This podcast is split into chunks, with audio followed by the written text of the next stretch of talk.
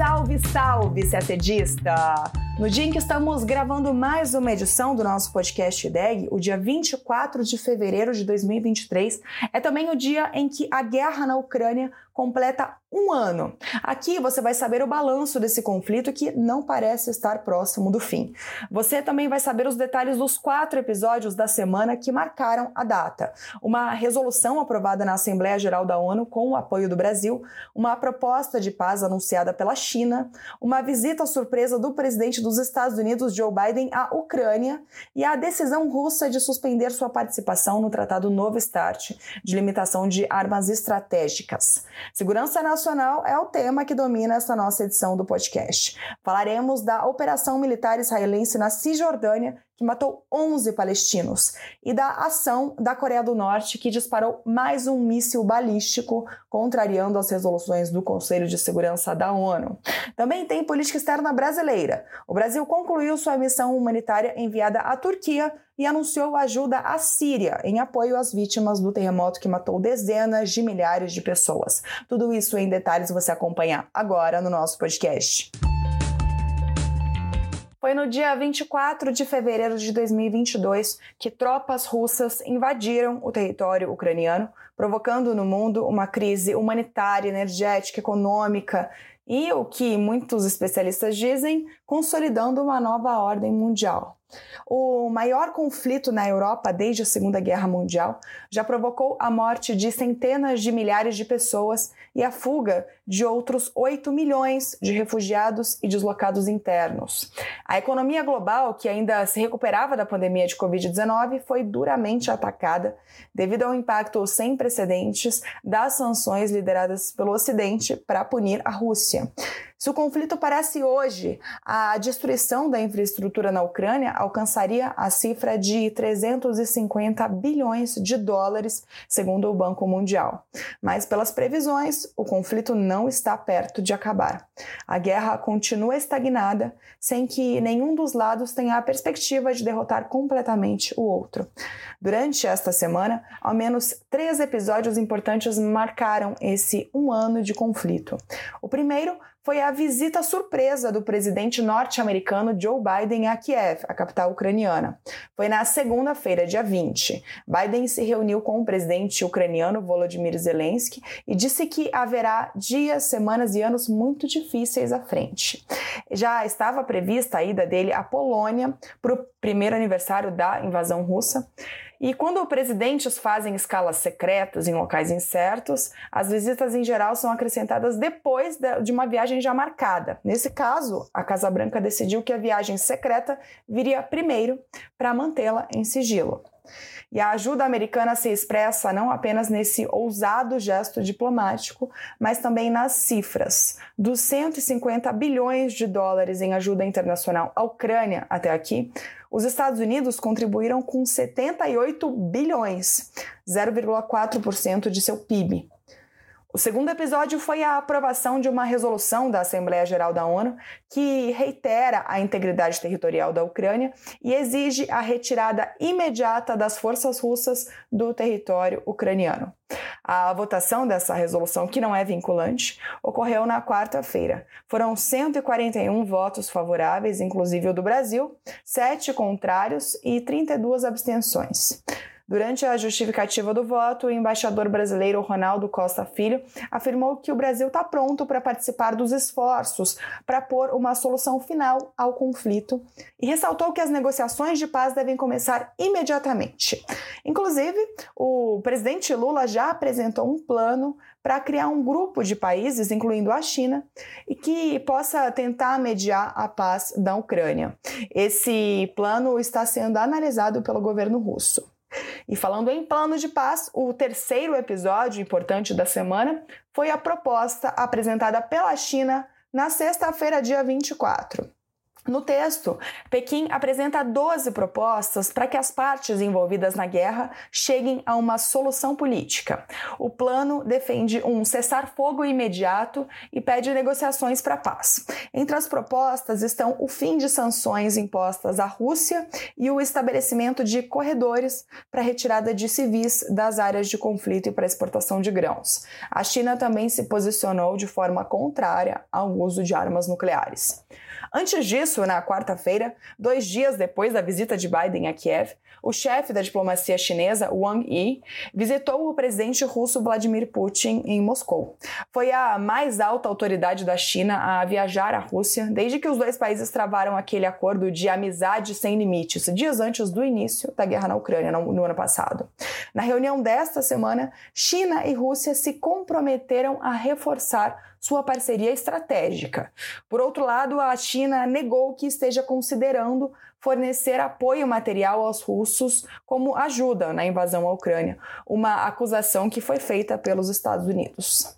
Após a divulgação desse plano de paz, o presidente ucraniano Volodymyr Zelensky disse que pretende se reunir com representantes de Pequim para discutir as propostas antes de expressar o posicionamento do país. Ainda no marco de um ano do conflito na Ucrânia, no dia 21, terça-feira, o presidente russo Vladimir Putin anunciou a suspensão da participação da Rússia no último acordo de controle de mísseis estratégicos vigente, o Novo START. O anúncio ocorreu durante um discurso dele na Assembleia Federal Russa sobre o aniversário de primeiro ano da guerra na Ucrânia. O tratado Novo START foi assinado em Praga em 2010 e prorrogado em 2021 por mais cinco anos, logo depois da posse do presidente dos Estados Unidos Joe Biden. Ele limita o número de ogivas atômicas estratégicas que os dois países, Rússia e Estados Unidos, podem implantar, e de mísseis e bombardeiros terrestres e submarinos que têm a capacidade de lançar essas ogivas. É um tratado bilateral entre esses dois países que detêm o maior número de armas nucleares no mundo. O acordo também prevê inspeções mútuas e esse aspecto do tratado já não estava funcionando há um tempo. Isso porque, desde o início da pandemia de Covid-19, essas inspeções foram suspensas e não voltaram mais a acontecer, principalmente depois da invasão da Rússia à Ucrânia. E no Oriente Médio, o conflito entre israelenses e palestinos se agrava. Na quarta-feira, dia 22, uma incursão militar israelense na Cisjordânia provocou a morte de 11 palestinos. Mais de 100 pessoas ficaram feridas. O exército israelense declarou que o objetivo da operação era prender um líder de um dos grupos terroristas que atuam na região. Dos 11 mortos, seis eram militantes desses grupos e outros cinco eram civis. Foi a operação mais letal na Cisjordânia desde 2005. No dia seguinte, grupos armados palestinos dispararam foguetes a partir da faixa de Gaza contra o território de Israel, que revidou com bombardeios. Não foram registradas vítimas. Também na quinta, manifestantes palestinos queimaram pneus perto da fronteira com Israel. Nos últimos meses, tropas israelenses ampliaram ações apresentadas como antiterroristas para procurar suspeitos no norte da Cisjordânia. Desde o início do ano, a gente está falando aí de menos de dois meses, o conflito palestino-israelense matou 62 palestinos e 10 israelenses, de acordo com fontes oficiais dos dois lados. Após a incursão violenta de quarta-feira, o secretário-geral da ONU, Antônio Guterres, alertou que a situação é a mais explosiva em anos na Cisjordânia. O enviado da ONU para o Oriente Médio viajou para a faixa de Gaza na quinta-feira, numa tentativa de evitar uma nova escalada de violência. Outra região muito instável é a Península Coreana. No sábado, dia 18, a Coreia do Norte disparou um míssil balístico intercontinental em um exercício para confirmar a confiabilidade da arma, de acordo com a mídia estatal local. Autoridades japonesas disseram que ele caiu em águas dentro da zona econômica do Japão. O disparo ocorreu logo depois que a Coreia do Norte ameaçou dar uma resposta em represália aos preparativos da Coreia do Sul e dos Estados Unidos para um período de exercícios militares conjuntos. O Itamaraty publicou nota condenando o lançamento do míssil. Segundo o texto, o teste consiste em mais uma violação direta da Resolução 1718 do Conselho de Segurança das Nações Unidas, que determinou que a Coreia do Norte cesse todas as atividades relacionadas a seu programa de mísseis balísticos.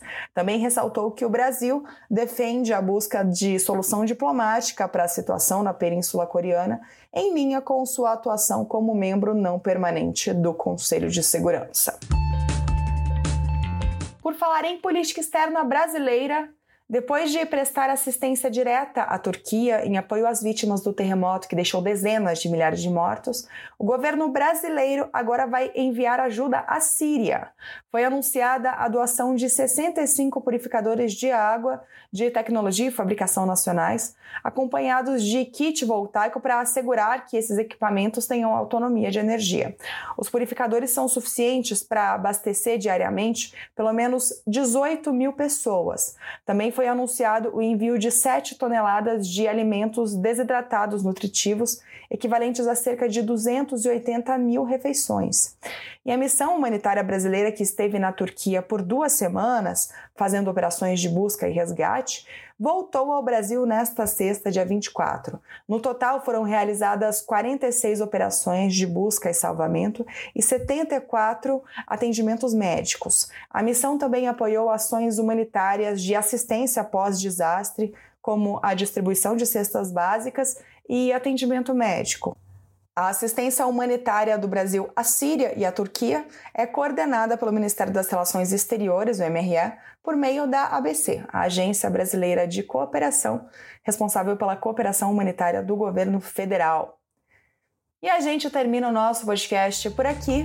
Uma ótima semana, bons estudos e até sexta-feira que vem.